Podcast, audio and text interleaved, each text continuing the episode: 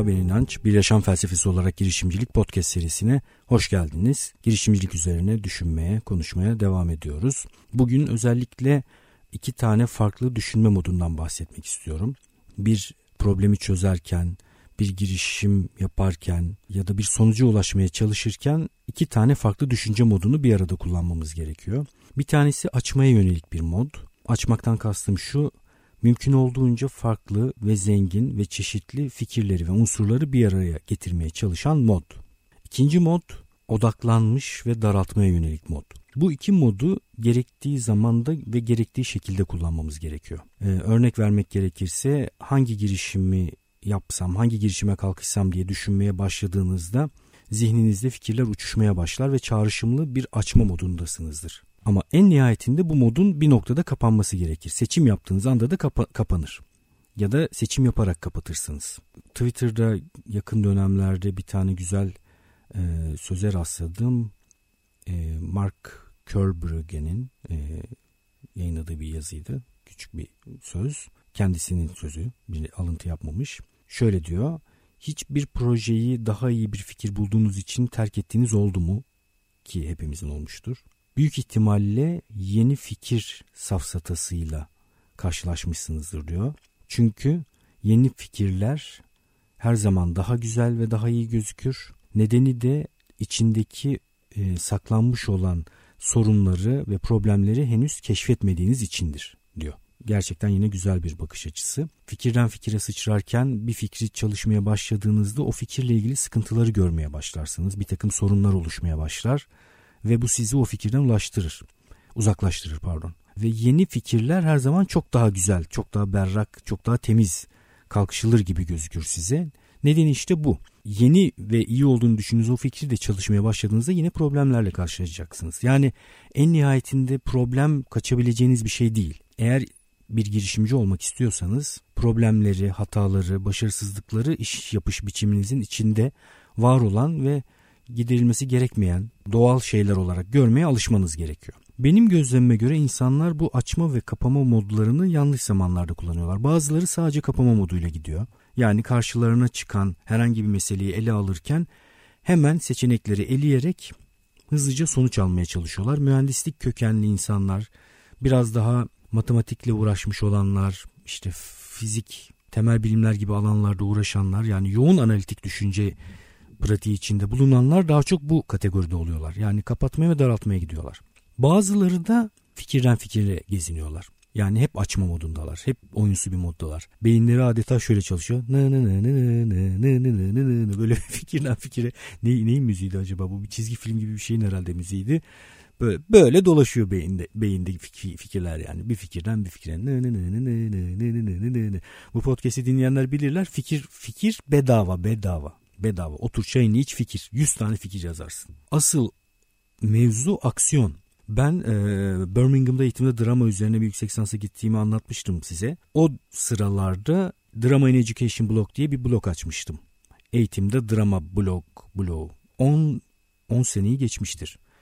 Yani içerik pazarlama diye bir şey moda olmadığı dönemlerde ben bu değerli bir şey diye başladım. İngilizce yazıyorum. Bir miktar devam ettim. Büyük bir hırsla, hevesle. Yayınladım, yayınladım, yayınladım. Bir süre sonra seyrelmeye başladı yayınlama sıklığı. Bir süre sonra da bıraktım. Şimdi buraya kayda gelirken aklıma geldi o blog. Ee, enteresan bir şekilde nereden geldiğini bilmiyorum. Beynim büyük ihtimalle ne ne ne ne ne modundaydı. Bu blog geldi aklıma. Şunu düşündüm. Eğer ben 10 sene boyunca orada o blog içerisinde düzenli ve kaliteli içerik üretmeye devam etmiş olsaydım şu anda bunu istiyor olsaydım yani şu anda dünyada eğitimde drama alanında önemli uzmanlardan biri olarak konumlanmıştım. 10 sene önce başlamıştım çünkü 10 senedir e, ürettiğimi düşünün kaliteli içerikler. Bir yandan bu kadar kolay e, bir yandan da yapılamıyor. Yap, yapamadım. Tabii o zamanlarda 10 sene önce şu andaki okumuş olduğum kadar kitabı okumuş değildim. Şu andaki hayata bakışıma sahip değildim. Benden çok genç olanlar şu anda bu bu fikirlerle tanıştığı için bence çok şanslılar. Ben kendi dönemimde bu kadar kitaptan güçlü fikirlerle karşılaşmamıştım o dönemde. Ee, şanslı olduğunuzu düşünüyorum yani eğer şu anda dinleyen gençler varsa bu podcast'i. Yaşlılar olduğunu biliyorum da yok canım her yaştan insan var. Yani bir şeye başlayıp istikrarlı bir şekilde ve ısrarla ve sürekli yapmak gerçekten çok güçlü. Yani ne kadar güçlü olduğunu nasıl daha anlatabileceğimi bilemiyorum. Yani ne yaptığınızın gerçekten hiç önemi yok. Yani şu an şu anda ben bunu böyle gülerek anlatıyorum. Kapalı çarşıda bir tane boş dükkan bulun. Oraya bir tane sandalye koyun. Arkanıza da yapay zekacı Hüseyin diye bir tabela koyun. 5 ee, sene sonra yapay zeka alanında bir şeyler yapar yaparsınız. Yani gidin o tabureye oturun 5 sene boyunca. Günde bir saat oturun o tabureye. Başka hiçbir şey yapmayın. Yapay zekacı Hüseyin diye. Birileri size bir şeyler sorarlar. Birilerinin gözün, gözünde bir aşinalık oluşur. Espri yapıyorum tabii şimdi hani e, abartıyoruz ama eğlenceli bir e, abartı oldu bu. Bunun bile bir kıymeti olacak. Yani o tabelanın altında oturmanın bile bir kıymeti olacak. Onun için e, mesela bir fikir bulduğunuzda bir web sitesi oluşturmak, web sitesini kurmak, o alan adını almak önemli. Neden önemli? Çünkü yine e, felsefi ve metafizik açıdan, ontolojik açıdan bakalım. Varla yok arası olan bölgeden var alanına çıkarıyorsunuz bir şeyi. E, felsefeyle uğraşmayanların pek aşina olmadığı bir e, bakış açısı bu ama Aristo'nun ayrımı potansiyel varla yok arası bölgede demiştik. Yani sizin alan adınız potansiyel bir bölgede. O alan adını satın alıp o web sitesini kurduğunuzda bu şeyi varla yok arası olan o bulanık bölgeden çıkarıp var olan bölgeye getiriyorsunuz. Bir kere ilk olarak bu çok değerli bir şey. Var bölgesine çıkarmak onu, var etmek. Ondan sonra düzenli, akıllıca bir takım eylemlerle o web sitesi içerisinde üretik, e, içerik üretmeye başlıyorsunuz. Bu sizin alanınıza yakın bir alan olabilir. Hangi alan olduğunun hiç mi önemi yok. E, şey var işte bu baharat fabrikatörü var bizi dinleyen. bu arada Instagram'dan bana mesaj göndermiş sevgilerimi gönderiyorum Avram abiye. Şey demiş çarşamba gününün podcast yayınlamadı. Yayınlanmadı. Dört tane de soru işareti var sonunda. Bir aksaklık oldu işte bu bugün ikisini birden koyduk. Ben de cevap gönderdim işte şu an yayında diye. Ee, niye bunu söyledim ben? Ha, çünkü bizi bizi dinleyen çeşitli yaşlarda insanlar var. Çeşitli gruplarda insanlar var. Ee, Avram abi de onlardan birisi. Mesela baharat üzerine e, içerik pazarlama yapmak ne demek? Baharatı insanlara anlatacaksınız, tanıtacaksınız. Bununla ilgili videolar çekeceksiniz. Bunu web sitenizde koyacaksınız. Baharat konusunda güvenilir bir bilgi kaynağı olacaksınız. E zaten bunu marka web sitesi altında yaptığınız için de içerik pazarlama yapmış oluyorsunuz. Ben bu bilgiye ulaştığım ve güvendiğim bir yer bir markanın baharatlarını almayı tercih ederim. İçerik pazarlama böyle çalışıyor zaten. Günümüzde en zor ulaşabildiğimiz şey güven e, çünkü. Güvene ulaşabilmek içinse e, uzmanlığa ihtiyacımız var. Tanımaya ihtiyacımız var. Bunu sağlamanın yolu da içerik oluşturmak. İşte bunu yaptığınızda yani düzenli ve istikrarlı ve doğru bir frekansla içerik oluşturduğunuzda çok güçlü bir şey yapmış oluyorsunuz. Tarkovski'nin Kurban filmi vardı benim çok sevdiğim. Hala var yani ben izlemiştim. Orada finale doğru bir sahne vardır. Çok hoşuma gider. Filmle ilgili bir e, sürprizi açıklamış olmayacağım. Böyle çok basit bir sahne.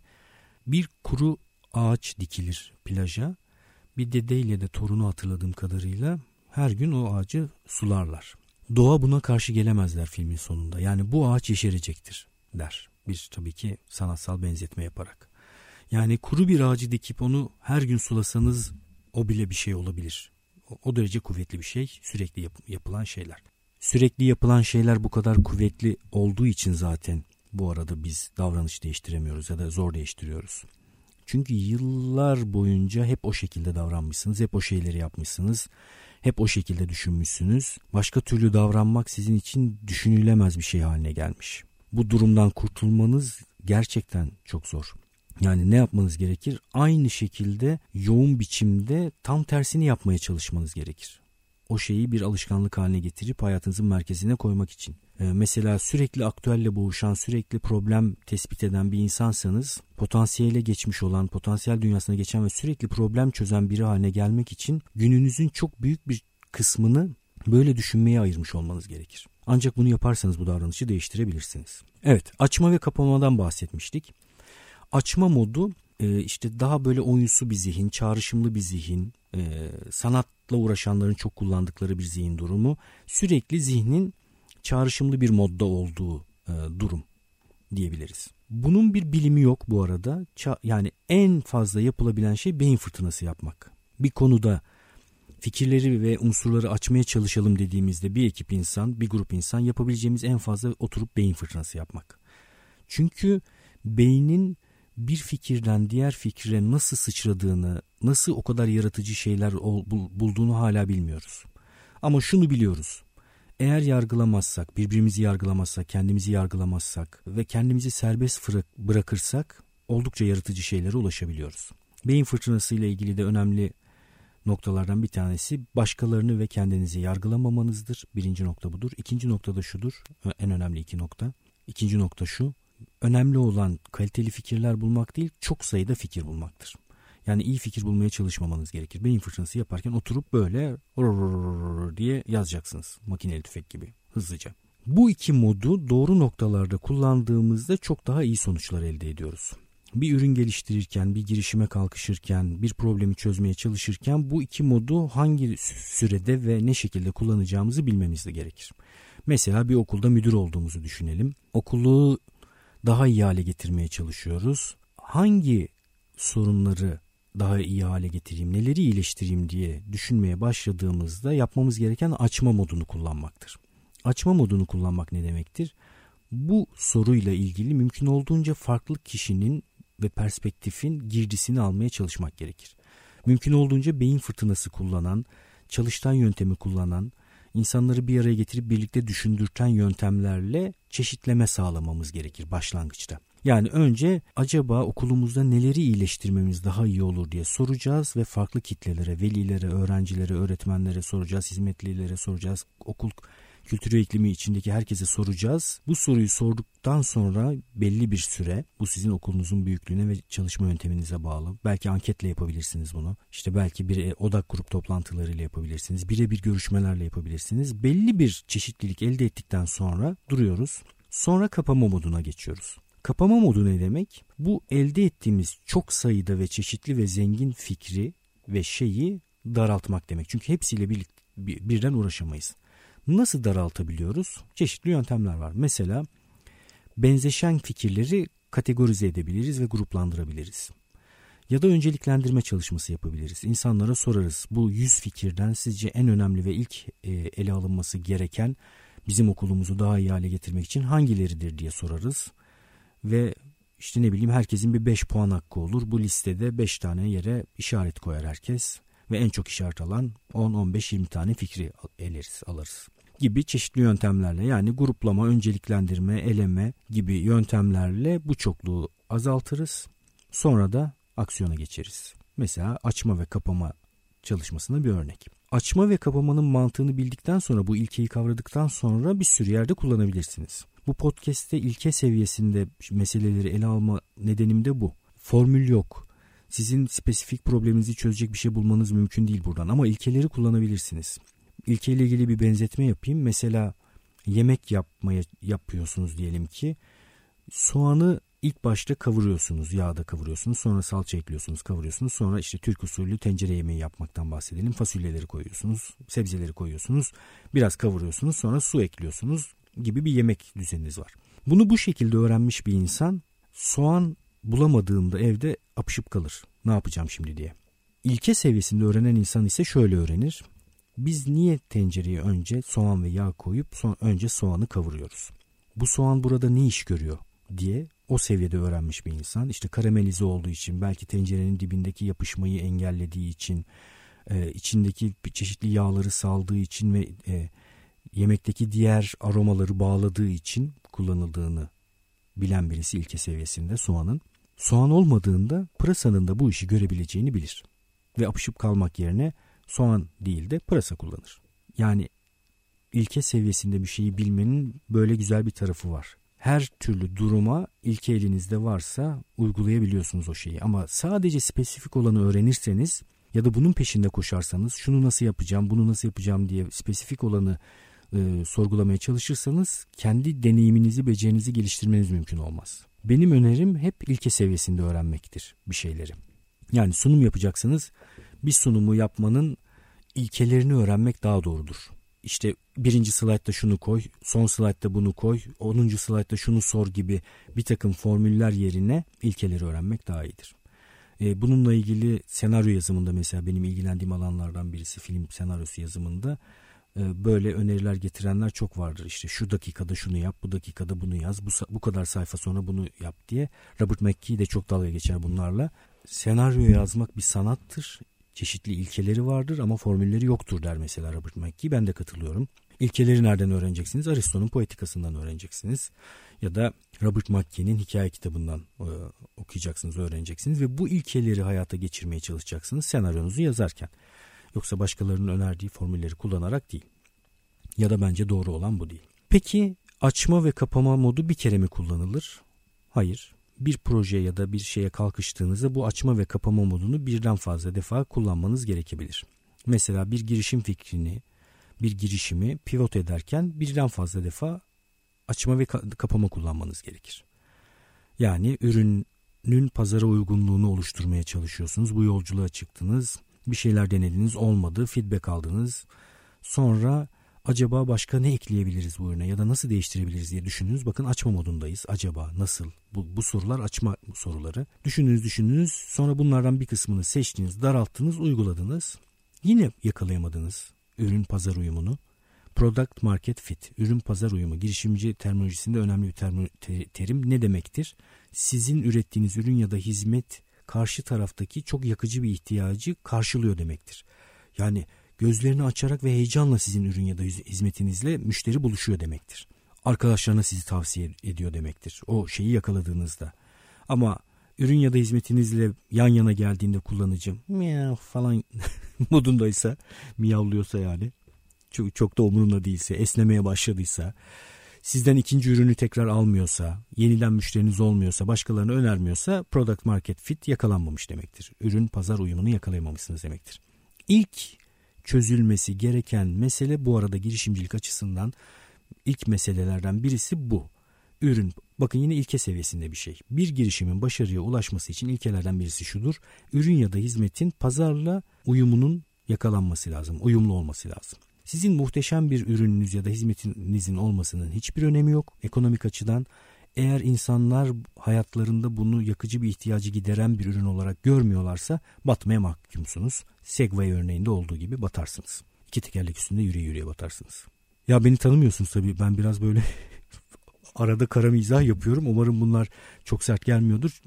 Kendi kendine eğlenmeyi ve kara mizah yapmayı seven bir insanım. Yavaş yavaş belki de tanıyorsunuz. Biraz böyle bir insanım işte iki tekerlek üstünde batan bir Segway kullanıcısı, kurucusu gözümde canlandı da birden. Açma ve kapama modunu hayatımıza almamız gerekiyor. Açma modu sadece sanatçıların tekelinde, yaratıcı insanların tekelinde olan bir mod değil. Hepimiz doğuştan itibaren açma modunda zaten hayata başlıyoruz. Oynuyoruz, keşfetmeye çalışıyoruz. Kapama modu da kimsenin tekelinde değil, mühendislerin ya da temel bilimcilerin. Bu iki mod insan olmanın getirisi, gereği, bu iki modu kullanmayan, kullanmadan insan olmak mümkün değil. Yani hem oynayacaksın, merak edeceksin, sürekli açacaksın, yeni şeyler bulacaksın. Fik, zihnin nı nı nı nı nı olacak.